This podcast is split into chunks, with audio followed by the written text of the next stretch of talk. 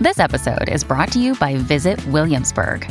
In Williamsburg, Virginia, there's never too much of a good thing. Whether you're a foodie, a golfer, a history buff, a shopaholic, an outdoor enthusiast, or a thrill seeker, you'll find what you came for here and more. So ask yourself, what is it you want? Discover Williamsburg and plan your trip at visitwilliamsburg.com. The following podcast contains explicit language. It's Tuesday, June 14th, 2016. From Slate, it's The Gist. I'm Mike Pesca. I'm not in a studio, I'm in a park. I am in a park. I am observing frolicsome children, my own. You know the admonishment hug your family closer after a tragedy? I decided to take the admonishers up on it. But that doesn't mean that I've not been in tune with what's going on. I heard uh, I heard President Obama today talking about the idea that if he would just say radical Islam, then perhaps there'd be no radical Islam.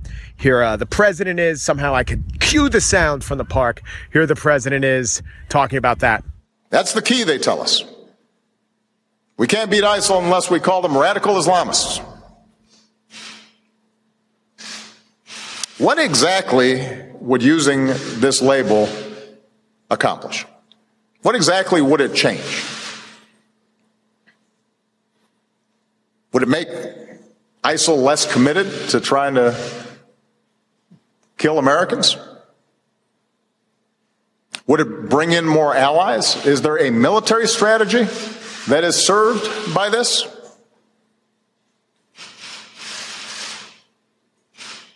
The answer is none of the above. Calling a threat by a different name does not make it go away. Now, this idea that we could abracadabra away our problems, it's clearly nonsense. And it's nonsense for all the reasons the president said, but it's just nonsense on the face of it.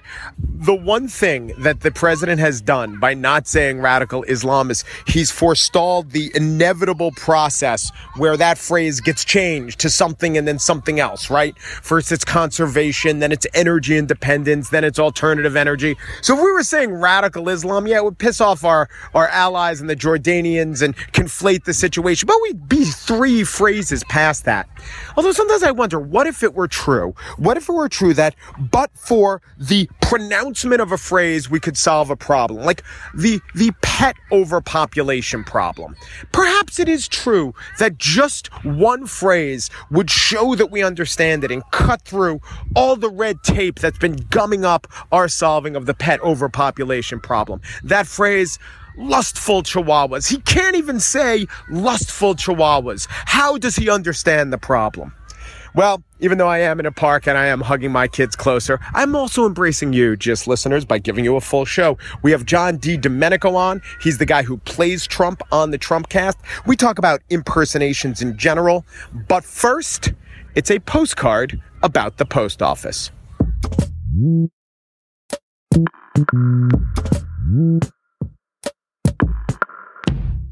Hey, all you true crime fans, this is Mike Ferguson. And this is Mike Morford. And we'd like to invite you to listen to our podcast, Criminology. Launched in 2017, we've covered a variety of strange cases from murders to missing persons. Some of the cases are ones you may not have heard of. Other cases we cover are some of the most historic in true crime. There are 200 episodes of Criminology available to binge on right now, and new episodes come out every Saturday night. Subscribe to Criminology today, wherever you listen to your podcast.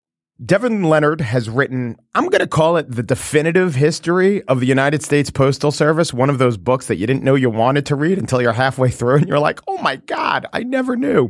It's called Neither Snow Nor Rain, a history of the U.S. Postal Service. And what we're going to do is break it up into bite sized pieces. I'm calling them postcards. And today's postal postcard is the thing I think that captivated me most in the book the history of the post office and slavery two, one for good, one for absolute ill, American institutions. So, Devin, you start with, if you start talking about the United States Post Office, a great starting point is Benjamin Franklin. And he had thoughts about how the postal system would affect this peculiar institution, slavery. No, you're right, Mike. I mean, and basically what Franklin wanted to do was unify the you know the American colonies you know at the time, and uh, he he thought that the the mail system would you know enable Americans to, to, communicate with each other and sort of create their own culture. He wasn't even thinking about uh, pulling away from Britain at, at, that point, but of course he, he he did get there get there eventually. So he was thinking about unifying Americans, but also enabling them to exchange information like newspapers mm-hmm. and things like that, which the Europeans didn't do. So he was trying to get us all together and, and, also, and also, you know, make people think more. And inevitably, to do that, you, you know, led to breaking with Britain and freedom for, for America. So, so that's kind of where the Postal Service starts. And he thought it was inevitable that if materials were freely shared in the mail, this right. institution of slavery would die, would wither, because the, this was the faith he had in the intellect. And to him, the post office was an offshoot of just, you know, being a, an aware and informed person in the world. Well, and it wasn't just him. It was you know, you know a, a, fair amount of Northerners thought that you, you, know basically if you have the free circulation through the mail of you know of information, slavery you, you know you know can't survive. But of course, you know it, it did survive despite this great postal service that he that he uh, you know created. Well, the postal service then did enact rules that were specifically enacted to try to propagate slavery. Could you tell me about them? Well, no. That, well, that's the fascinating thing is, is that, it, and, it, and it also sort of speaks to uh, Thomas Jefferson's Postmaster General Gideon Granger started thinking, hey, if you know, if we let Black Americans, both enslaved and free Americans, if they start exchanging mail, and also, you know, if you if you have black uh, uh, letter carriers sort of riding around and talking to people, then they'll all get together and, and they'll they'll rebel. They'll, yeah. There'll be a race war, and there was an example of that, which and was, was Haiti. Haiti Sorry, had yeah. a yeah, Haiti had a slave rebellion, and he said what we'd be doing is creating a norm, a norm of a black person, a postmaster, right. sort of at the at the dissemination point of information, and that would be really dangerous. And therefore, the rule was no black letter carriers. Right, and and, and again, free free or, or enslaved, they can't touch the mail because you know this is just going to cause all kinds of problems. And that was on the books until the Civil War. And did abolitionists try to use the mail? Well, yeah, and they did, and, and, and, some people call this the first direct mail campaign. It was in the, the 1830s. There were a bunch of Northern abolitionists. They sent tons and tons and tons of abolitionist literature to southern southern post offices, and and they got they got the names of you know of all these sort of prominent people, and they sort of flooded the Southern Post with with all of this material, and a lot of it went to Charleston, South Carolina, and uh, people got wind of it, and the, the, a mob broke into the, the, the, you know the post office in in uh, South Carolina, and they they burned the mail. They burned all these abolitionists, including William Garrison, the famous abolitionist. They, they, they burned him in, in, effigy, and, and that and uh, the Jackson administration wanted to ban you know that material from the mail, but e- even Southern senators they wouldn't go for that because they, cause they thought that was you know federal government overreaching. So. Right. So John C. Calhoun yeah. winds up, I mean, just because of strange right. politics, but he was so anti Jackson's dictatorial tendencies, as well as being a slave owner, right. that you have Calhoun standing up for the abolitionist right to free speech. Yeah, yeah. Crazy. So, you know, after the Civil War, what's been the history of the post office and African Americans? Well, I mean, in, in some ways, it's a very proud history because it, you know it was it was it's an institution that uh, you know, hired a lot of uh, blacks and Hispanics and, and, and, enabled them to move up into the, to the middle class. And uh, so, so in that sense, it's been a great equalizer. But there have been some other some other stains, you, you know, on the Postal Service in its history under Woodrow Wilson, Albert Burleson, who was the Postmaster General. He was a supporter of segregation, and and he wanted to segregate, you know, you know, the federal workforce, and didn't want blacks in post offices, and you know he, he, wanted them in places like the dead letter office where they wouldn't be seen. So that's a shameful moment, even though the postal service is seen as a great force in in helping minorities move in the middle class. This is a little off the point of what this postcard is about, but in saying that, you remind me that the post office is so often a touchstone for the president and his personality. I mean, it's a federal office, a federal appointee, it's quasi cabinet right. position. And so to take Woodrow Wilson, who's this noted racist, yeah, he's going to be racist in the post office. To take FDR, think about what the fireside chats were. He was trying to do a similar thing with the post office, like use stamps as a way to tell a story, a tell a story of America. That is consistent in the history of the post office. Well, that's and, the, and, Jackson, as we said, a dictator. He wanted to clamp down on the post office. And, and also, the postal service was a great sort of patronage mill. And so, usually, what a president would do was he would put his you know campaign manager in charge of, of you know the post office, and part of his job was making sure the mail got delivered, but it was also finding jobs for all of your uh, you know, campaign workers and Yeah. stuff. So everybody did that up up up into 1970. But but uh, uh, FDR's Postmaster General James Farley, he basically rebuilt the Democratic Party and turned it into this huge machine, largely through uh, you know postal patronage. So. Yeah. And Farley's Farley Post Office Yeah. is the one where we have the uh, epigram on top. Neither snow nor rain, Herodotus. For the rest of the quote, go look at 34th and 8th Avenue for the book. It's called Neither Snow Nor Rain: A History of the United States Post Office, and Devin Leonard is its author. Thank you for this postcard, Devin. Sure. Thanks, Mike.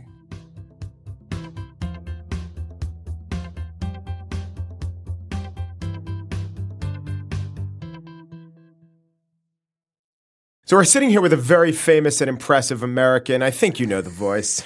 Hello, everybody. I am so happy to be on this show. It's really, really fantastic. You know, I have to tell you.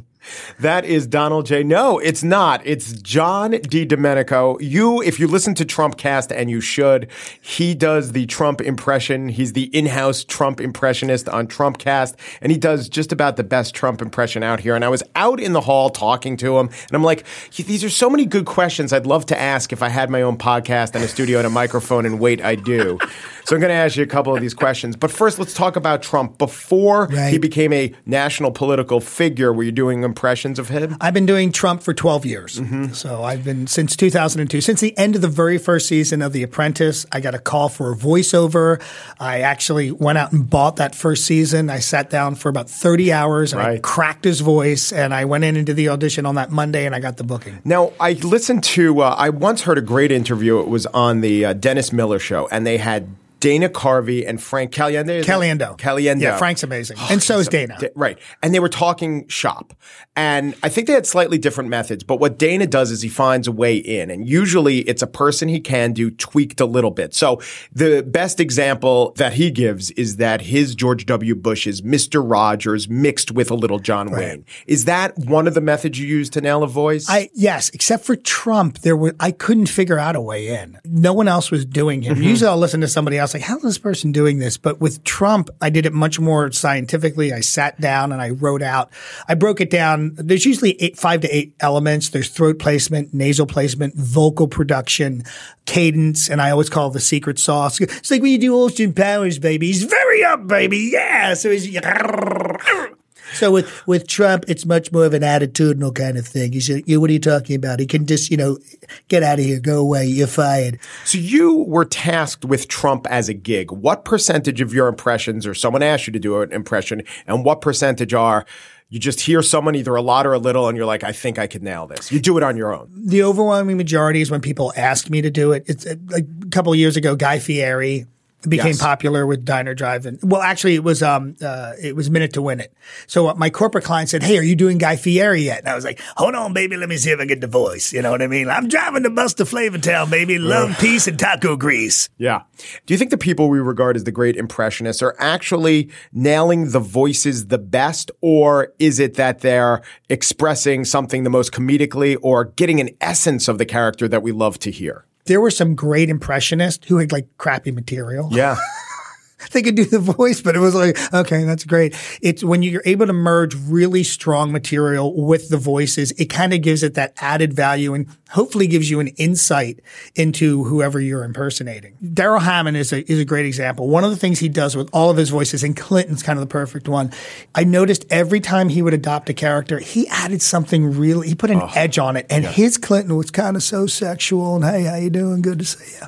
You know what I mean? He just added that kind of sexuality to Clinton that hadn't been there before. And I just thought, oh, that's great because he put his stamp on each one of his voices and he does it so beautifully. And even with his Trump on SNL, he's kind of taken it and, and made it his own in the sense that they make a suggestion to him and then his character, his Trump, adopts it as his idea. Does Trump accent sound? Because to me, as a New Yorker, it's not not a New York accent. It doesn't sound very New York, but I guess to other people, it's like, oh, what a New York accent. he has a New York accent maybe on like every fifth and seventh word mm-hmm. because there's something that he does. He kind of over articulates, but then he says, listen, you worked really, really hard, but you're fired. So it's on certain words you hear the New York thing. Yeah, It's- fired, no yeah. R in there. And there's also that crazy cadence that he has. And the only other person from Queens that I've ever heard with that was kind of like Christopher Walken, mm-hmm. who has this very unusual way of speaking. And Trump has that very same kind of weird way of speaking. And when you kind of put the components together, that's Donald Trump. I have to tell you, doing a fantastic job, really. I'll give you another one like that. Andrew Cuomo, our governor, he has that a little bit. So he definitely has a New York accent, but it's a little weird and it's a cadence. But I'll throw this out with uh, Walken. I've heard interviews, I bet you have too, that the first thing he does when he gets a script is cross out all the punctuation. Right. When I heard that, I'm like, that's it. That unlocked every secret to how Walken talks. Right. And, and, and yeah. probably the people you do don't offer you that kind of key in so often. Oh yeah, yeah. it's it's amazing. But, you, you, know, for me, anytime I reach research anybody, like when I started doing Jay Jay Leno, I'm doing good anything with everything, you know, because Jay Leno's got a little bit of a lift, yeah, yeah, and his voice goes up and down. I've been originally, I think it was from Boston. I was, and I listened to him. I was thinking, is there any Boston in there? Is there, you know, should I put it in somewhere? So I always I always try to do the research and find, you know, where this person's coming from, where they were born, how this affected them, and you know, like where are those little key components. So when I'm doing Trump and talking about him and how fantastic he is, really, I have to tell you, really fantastic, absolutely tremendous. And I make sure to put a little New York on at least some of the words. That way it's perfect. Does doing a character, perhaps even let me say a loathsome character, make you like him or identify him with him more? First off, my my voice has gotten deeper and raspier recently because I'm doing him so much. You're winning um, all the time. Winning's becoming I'm so always easy winning. I'm just winning. I'm winning in the primaries, the caucuses. I'm what winning with tall people, Yep. short people, and I'm doing very, very well with the poorly educated. I love the poorly educated. What's happening is I am becoming a little more short and curt. It's because I'm doing him all the time, which is kind of funny. Like wrap it up, let's go. but I, I try to approach him as a actor approaching a character, and I'm I, Mm-hmm. I, I try not to get too involved in the politics of it. I need to be agnostic so I can kind of play the middle of the road because I play for large corporate audiences and I need the people who don't like Trump to like him and the people who already like him not to, not to go over the top. So I have to ride it down the middle and keep the, keep the integrity of the character. Now, I know with sta- improvers are very collaborative. Mm-hmm. Stand-ups are really standoffish until you get to a certain level, then Right. maybe they learn. What about you guys? What about the impressionist? Do you collaborate or is it more this is mine, stay away from or or even like you're stealing the, the hook I had with my impression? What's Oh. the community like? For the most part, within the impersonator community, you'll call somebody up and say, Hey, how does this sound? Yeah. Am I close? Yeah. Uh, so there's a new impersonation show. It's a competition show, I think, people do the impersonations against each other like a blood sport. Is that really how we should be, we should be looking at impersonation? Absolutely. It's a total blood sport. If Uh-huh. you don't get it right, you should die. it should be dead on a hundred percent, you know.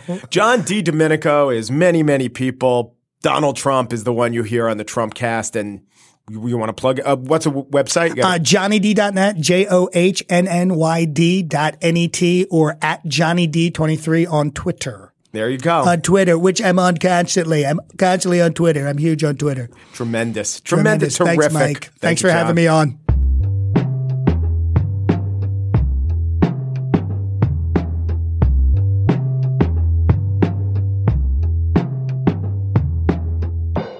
And now the spiel, the jails. On my show, Hang Up and Listen, I've talked about the tradition of the horrible baseball segue during radio ads.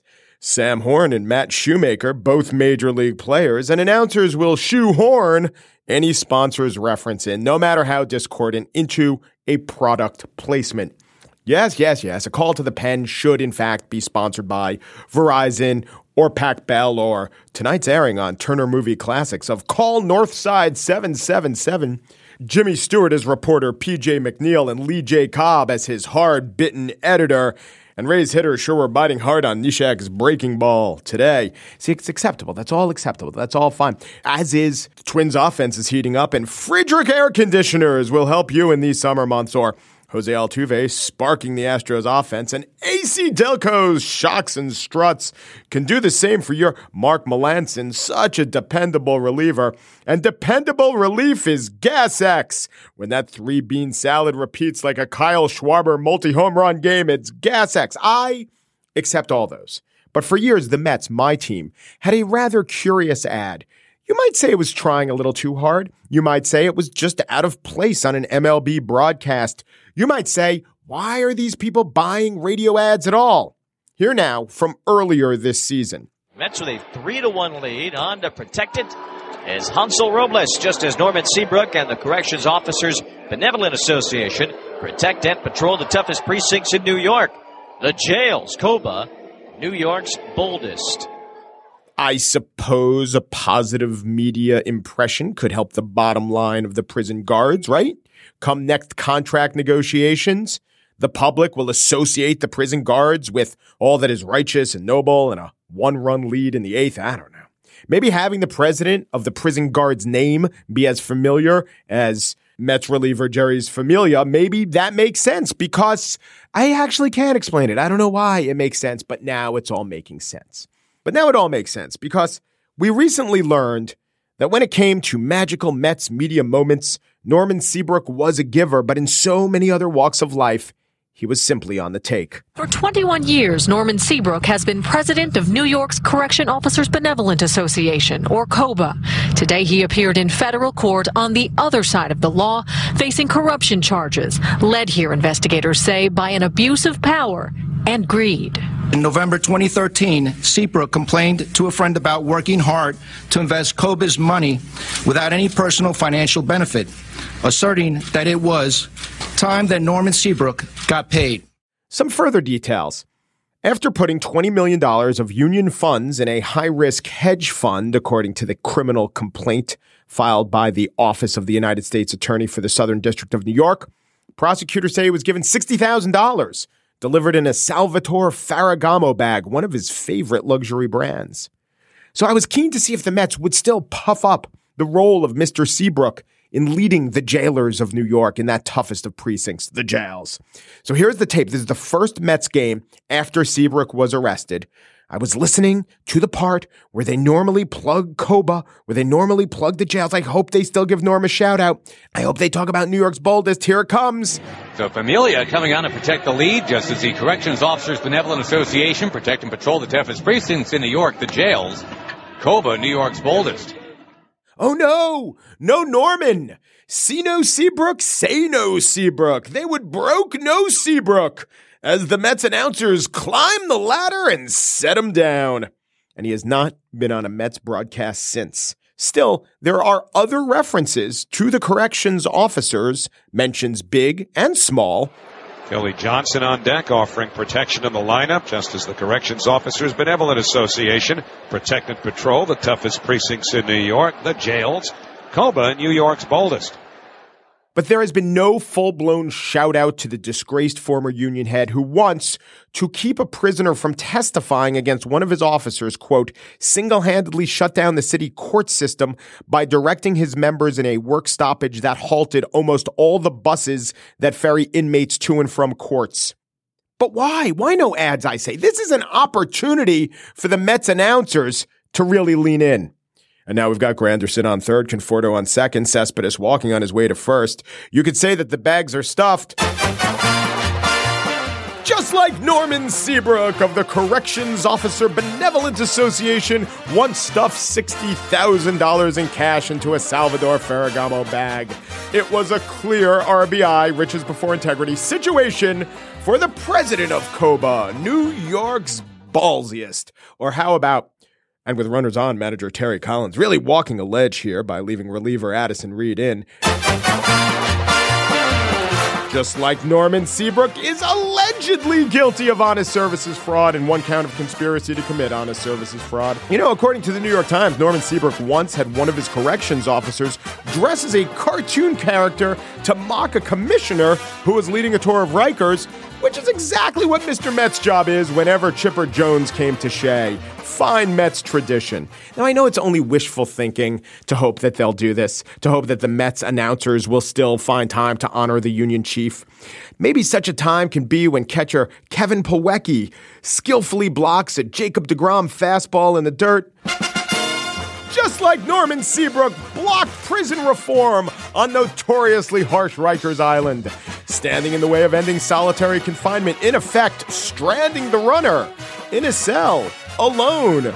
In contravention to the best human rights practices, confined to a dank cell, just as young hurler Steven Matz is confined to a pitch count of 105 in his starts. You know, Mets second baseman Neil Walker, ironically, has a walk rate of below 10%, not much of a walker, sort of like the president of the Corrections Officer Benevolent Association, is no longer president, is in no way connect, did not act out of benevolence, and associates with a dirty real estate developer now cooperating with authorities. Norman Seabrook, as union head, as respectable member of society, and as a mainstay on Mets broadcasts, he's out of here!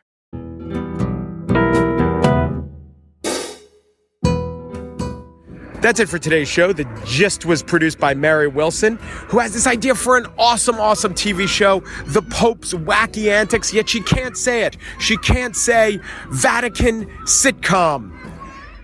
The executive producer of Slate Podcasts is Steve Lickteig, who has this great idea for a product that prevents chapping because like heals like. It's used with actual human body parts. And, and he would be able to sell this so easily if only he would bring himself to say the phrase cannibal lip balm. Andy Bowers is chief content officer of the Panoply Network. All of these pronouncements have led for him, if he would just admit it, what he does every day upon hearing these credits the gradual face palm. The gist it's useful. We do it quite easily, and yet I can't bring myself to say it's full of practical aplomb. Umpru, depru, duperu, and thanks for listening. I'm going back to the park.